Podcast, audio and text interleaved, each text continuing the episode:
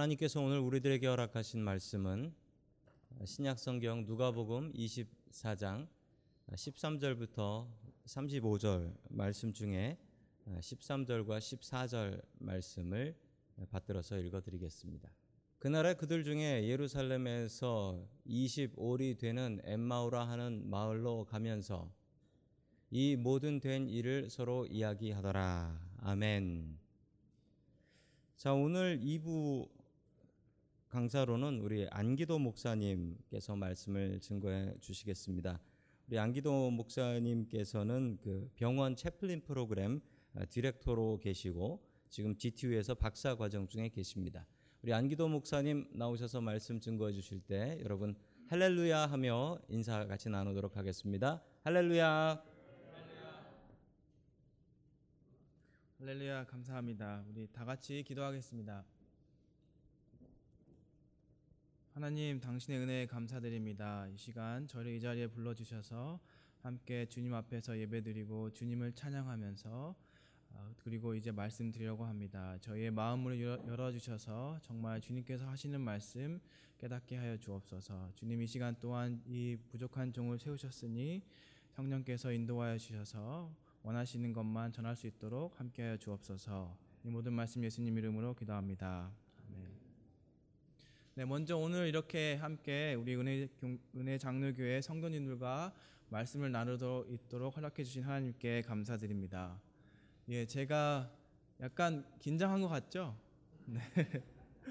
제가 클래스에서 보통 어, 다섯 명, 여섯 명 학생들과 항상 이렇게 하다 보니까 다섯 명, 여섯 명을 넘어가면 약간 긴장합니다. 네. 그리고 제가 이렇게 항상 올 때마다 반겨주시는 우리 목사님과 우리 성도님 여러분 감사드립니다. 혹시 여러분 삶을 사시면서 어떤 한 가지 일에 집중해 보신 적 있으십니까? 어, 예전에 이런 말이 참 있었던 것 같아요. 비가 와도 어, 아무것도 모를 정도로 책에 집중하고 있다. 여러분 어렸을 때 그러신 적 있으시죠? 아멘. 네, 요즘에는 그게 좀 많이 바뀔 것 같습니다. 비가 와도 모를 정도로 TV를 보고 있다. 아니면 스마트폰을 보고 있다. 아마 그럴 것 같죠. 어, 이렇게 우리가 어떤 곳에 집중을 하고 있으면 옆에서 무슨 일이 일어나도 잘 모르는 때가 많이 있습니다. 어, 또한 우리가 삶 가운데서 아주 많은 일들을 해야 될 때, 우리의 집중이 A, B, C, D, E, F, G 여러 많은 것들에 분산되어 있을 때, 그 이외의 것들은 우리 눈에 들어오지 않거나 어떤 얘기를 들었을 때 한쪽 귀로 흘리고 그냥 넘어가는 경우도 있을 줄 압니다. 또 여러분의 직장이나 삶 가운데서 사업 가운데서도 여러 가지 그런 일이 발생할 수 있습니다. 어, 또한 때로 제가 이렇게 병원에서 일하고 할 때 보면 아주 병 때문에 돌아가시는 분들 그래서 심한 충격을 받았거나 그리고 그 가정 어, 가족들에게 그들에게 옆에서 무슨 말을 해도 그들이 전혀 듣지 못하고 말을 두 번, 세 번, 네 번 해야 겨우 알아듣는 것을 저는 경험하고 있습니다. 우리가 삶을 살다 보면 이럴 때가 아주 많은 것 같습니다. 오늘 본문을 보면은 엠마오로 두 제자가 길을 가고 있습니다. 그런데 그 제자가 가는데 옆에서 예수님께서 나타나십니다. 그리고 그들에게 물어보십니다. 그런데 이 두 제자들은 예수님이 옆에 와 있는지도 모릅니다. 그분이 예수님인 줄도 모릅니다. 왜냐하면 그들의 마음에 절망이 슬픔이 가득했기 때문입니다. 오늘 본문 13절 그 전 말씀을 보면 1절부터 10절까지 어떤 말씀이 나오냐면 어, 예수님께서 십자가에 달려 돌아가신 이후에 3일 만에 부활하신 사건이 나옵니다. 그래서 안식 후 첫날 새벽에 예, 예수님께 제자들이 그 무덤으로 찾아갑니다. 그러니까 무덤이 텅 비어 있죠. 그래서 그 여자들이 천사를 만나는 장면이 나오고 그리고 나서 베드로가 다시 무덤이 비어 있는 것을 확인하는 장면이 나옵니다. 그러니까 이 제자들은 지금 엠마오로 가고 있는 이 두 제자들은 이 사건이 일어났다는 사실에 대해서 알고 있습니다. 그런데 그들은 예수님께서 갈릴리로 가라고 하셨는데 거기로 가지 않고 엠마오라는 곳으로 가고 있습니다. 왜냐하면 그들 마음 가운데 슬픔과 절망이 있었기 때문입니다. 아마 그들 마음 가운데 있었던 불신과 슬픔과 절망은 그들이 구약에서 말하고 있는 예언자들의 말씀을 이해하지 못하고 예수님의 이 십자가의 사건 그리고 부활의 사건이 그들에게 무엇을 의미하는지 정확히 이해하지 못함에서 온 것 같습니다. 그들은 예수님을 아마 오래 따라다녔을 것입니다. 그들에게는 예수님을 보면서 희망이 있었을 것입니다. 그런데 그들 앞에서 예수님이 돌아가시고 이로 인해서 그들의 마음 가운데 깊은 절망이 있었을 것입니다. 그리고 나서 그들이 예수님의 이 부활 소식을 들었을 때 그들이 정말 이것을 믿었을까? 아마 이해하지 못했던 것 같습니다. 오늘 본문에서는 엠마오로 가고 있다라고 나오는데 마태 마가복음에 보면은 이 부분을 시골로 가고 있다 이렇게 나오고 있습니다. 중요한 것은 엠마오의 정확한 위치가 중요한 것이 아니고 예수님이 말씀하신 갈릴리로 가지 않고 이들은 그곳이 아닌 엠마오로 가고 있다. 이것이 중요합니다.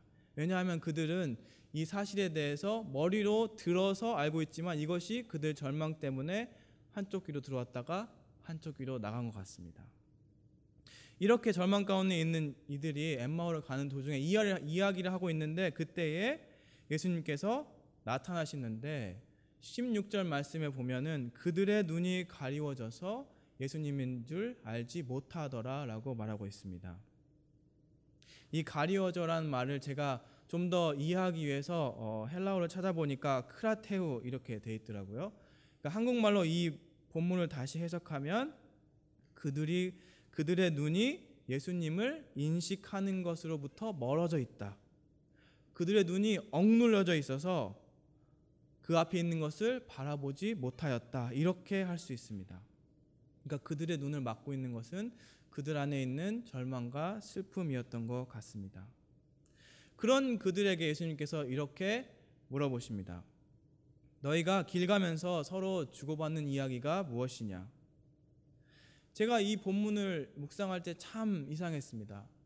예수님께서 분명히 이 둘이 무슨 생각을 갖고 있는지 아실 텐데 왜 질문을 하셨을까? 왜 질문을 하셨을까? 이미 알고 계실 텐데. 여기서 우리는 예수님의 사랑과 관심 그리고 공감하시는 예수님을 볼 수 있습니다. 그들의 슬픔을 슬픈 마음을 어루만져 주시기 위해서 이미 그들이 어떤 마음을 갖고 있는지 알고 계시더라도 그들에게 슬픔과 절망을 표현할 수 있는 기회를 주시고 계십니다. 그런데 이 예수님의 질문에 대해서 이 제자들은 굉장히 적대적으로 대답합니다. 18절 말씀에 그렇게 얘기합니다. 아니, 당신은 예루살렘에 체류하면서도 요즘 거기서 무슨 일이 일어나는지 모르고 있습니까? 이렇게 얘기합니다.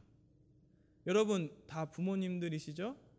부모님들의 마음으로 아이들한테 어, 오늘 무슨 일 일어났냐라고 물어봤는데 그 아이가 여러분께 아니 엄마 아빠 제가 저한테 무슨 일 일어났는지 몰라요? 이렇게 한다면 어떻겠습니까? 아니 이놈의 자식이 이렇게 시작이 되시겠죠. 예수님은 절대 그러시지 않으셨습니다. 예수님께서는 다시 조용히 물으셨습니다. 어 그래 그게 무슨 일이냐 얘기를 해봐라. 그러자 이 두 제자들이 마음속에 있는 것들을 그리고 자신이 경험했던 것들을 예수님께 하나 하나 하나 설명합니다. 만약에 가정 가정을 해봤을 때 예수님께서 제자들한테 아니 저희처럼 아니 잘 물어봤는데 왜 대답이 이래 왜 짜증을 내니 했다면 아 아마 이 두 제자의 마음은 열리지 않았을 것이고 예수님께 말하지 않았을 것 같습니다. 예수님께서 그들에게 기회를 주시고 또 이 두 제자들이 하나하나씩 자신의 경험과 마음을 얘기하고 그 말씀을 들으신 예수님께서 그 다음에 하신 말씀이 무엇이냐면 그들을 꾸짖으십니다. 오늘 본문 말씀 25절에서 27절의 말씀을 보면 왜 너희들이 어, 선지자가 말한 것을 깨닫지 못하느냐라고 꾸짖으신 이후에 그 다음에 거기서 끝나시는 것이 아니고 차근차근 선지의 말씀을 예언자의 말씀을 설명해 주십니다. 예수님께서 이렇게 설명을 하실 때에 그들이 알게 되고 듣게 됩니다. 오늘 마지막 후반부에 말씀에 예수님이 자기들 눈앞에 있는 예수님이 바로 그 예수님이라는 걸 깨닫는 그 순간에 제자들이 이렇게 고백합니다. 좀 전에 길에서 우리에게 이 설명을 해주실 때 성경에 대해서 설명, 설명을 해주실 때 우리의 마음이 뜨겁지 않았더냐. 다른 말은 다른 말로 얘기하면 우리가 우리 삶 가운데서 예수님이 함께 오시고 만나고 하는데 그 순간에 우리가 모를 때가 있습니다. 이렇게 두 제자들처럼. 하지만 그것을 돌아봤을 때 우리 마음이 뜨거워지고 우리 마음이 위로받고 하는 그 순간에 아 바로 예수님이 나와 함께 하셨구나라고 우리가 깨달을 수 있게 되었습니다. 되는 것입니다. 그 길가에서는 아직도 이 두 제자들은 예수님을 알아보지 못합니다. 길, 길이 끝나고 마을이 다가왔을 때에 예수님이 좀 더 멀리 가시는 것처럼 행동을 하셨던 것 같습니다. 그러니까 제자들이 예수님께 아, 우리와 함께 머무르고 하룻밤을 보냅시다. 이렇게 얘기합니다. 그래서 예수님께서 그들과 함께 하룻밤을 보내고 어, 그 도중에 이렇게 하십니다. 그들과 함께 음식을 드시면서 떡을 드사 축사하시고 떼어 가라사대 그리고 주셨을 때 그때사 이 두 제자들의 눈이 뜨이고 그 바로 앞에 있는 분이 예수님인 것을 알게 됩니다.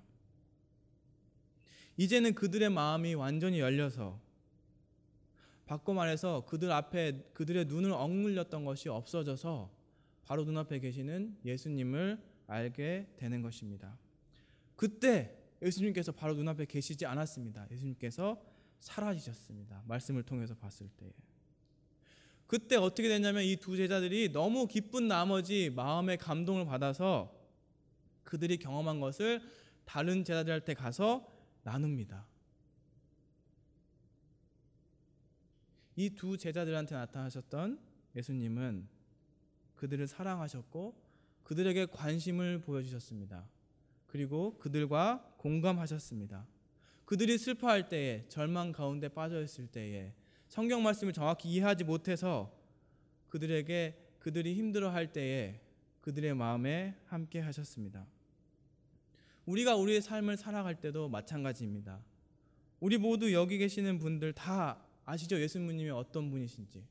십자가에 달려 돌아가시고 부활하시고 우리 위해 죽으신 예수님에 대해서 다 알고 계시지만 머리로서 알고 계시지만 우리 삶 가운데에서 예수님이 다가오셨을 때에 아마 이 두 제자들처럼 모를 때도 있을 것입니다.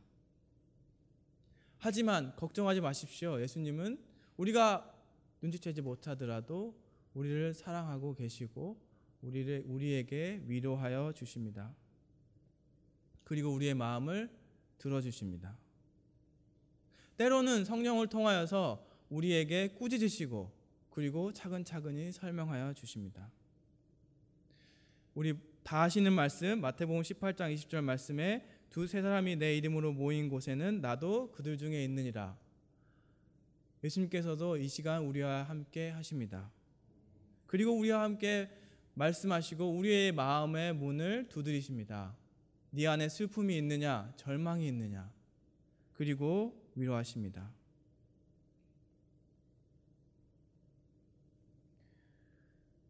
우리의 또 하나의 해야 될 것은 예수님께서 우리에게 이렇게 공감하시고 위로하시고 사랑해 주셨던 것처럼 이 공감과 관심과 사랑을 서로 이웃과 나누어야 합니다. 요즘에 한국의 트렌드가 공감 이런 말들 많이 하죠. 여러분 혹시 공감이 무엇이라고 생각하십니까? 제가 동영상을 하나 준비했는데요. 동영상을 혹시 볼 수 있으면 잠깐 봤으면 좋겠습니다.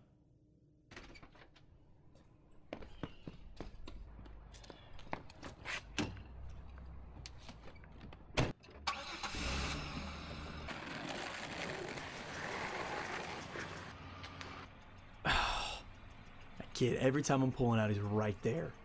Man, and someone needs to talk to his parents if they're ever at home. What is up with the traffic today? It's always, every day, this intersection's always crowded. I hate pulling out of here. Maybe some of these dumb roads. Oh, there's. okay, so I'm not even here. Right. Great lady.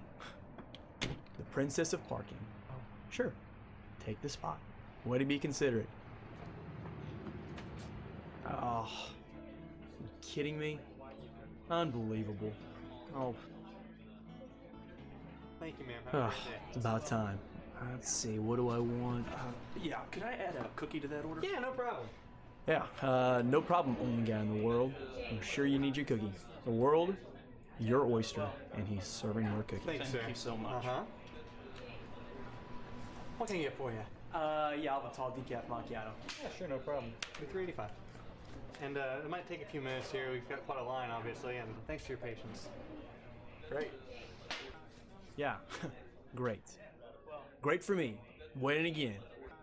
Unbelievable.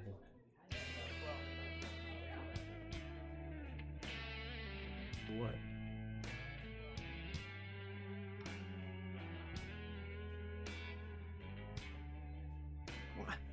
What is?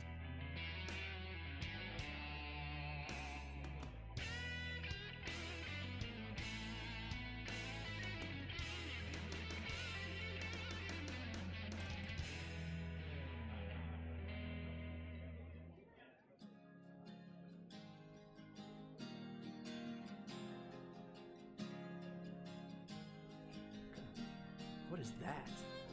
What, in the world?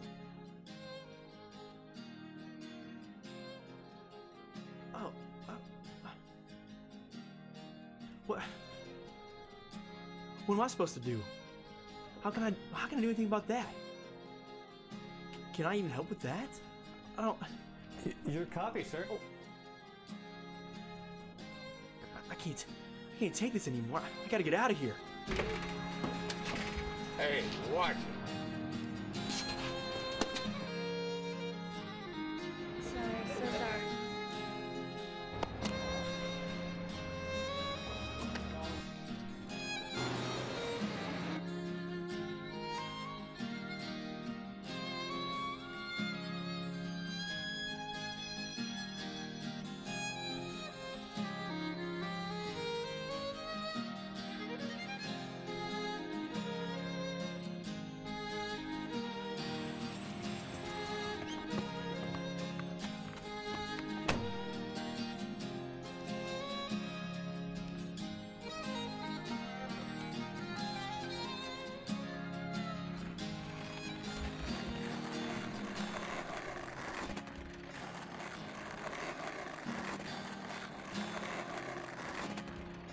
Buddy, come here.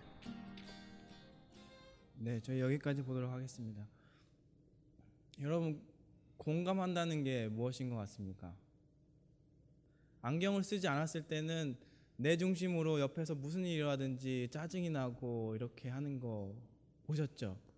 그런데 안경을 딱 쓰는 순간 이 옆에 있는 사람이 내 눈앞에 있는 사람이 어떤 삶의 경험을 하고 있는가, 어떤 삶의 아픔을 지나가고 있는가 를 알게 되는 것입니다.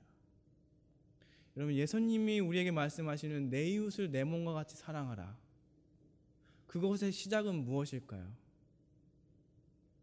내 옆에 있는 이웃에게 작은 관심을 보이는 것입니다. 다 웃고 있는 것 같지만 내 옆에 있는 사람들이 다 괜찮은 것 같지만 그 사람 삶의 가운데 희노애락이 다 있습니다. 그 안에 아픔이 다 있습니다. 그 사람들 앞에 가서 내 얘기를 막 하는 것도 중요하겠지만 그 사람들이 어떤 마음을 갖고 있는지 그 사람들 안에 지금 어떤 삶의 경험을 어떤 혹은 아픔을 혹은 절망을 가지고 있는지 지나가고 있는지 그것을 들어주는 것이 우리 그리스도인이 예수님의 사랑을 본받아야 하는 것이 아닌가 생각합니다. 다른 말로 하면 그게 바로 우리가 공감해야 된다고 하는 것입니다.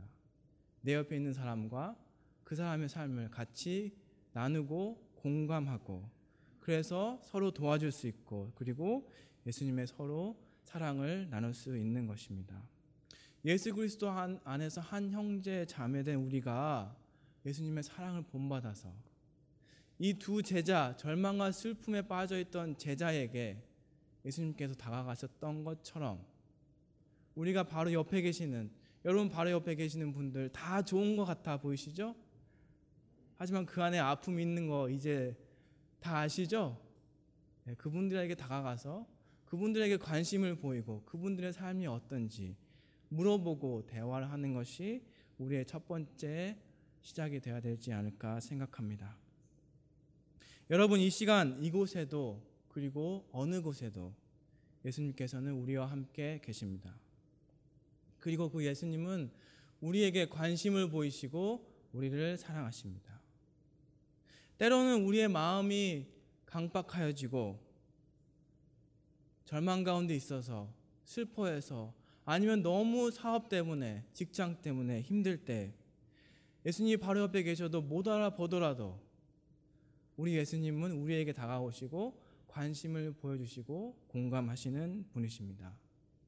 그래서 성령을 통하여서 우리에게 마음을 열게 하여 주시고 우리 마음 가운데 계시고 그리하여서 우리 삶이 성령으로 충만하도록 도와주십니다. 이렇게 예수님께서 우리에게 보여주신 것처럼 기독교인 우리들이 먼저 이 안에서 서로 관심을 보이고 서로 사랑했으면 좋겠습니다. 그리고 내 이웃을 밖에 나가서 그들에게 관심을 보이고 그들 과 공감하고 예수님께서 보여주신 사랑을 같이 나누었으면 좋겠습니다. 그리하여서 우리 이 은혜 장로 교회가 예수님의 사랑으로 가득 차는 교회가 되기를 간절히 기원합니다.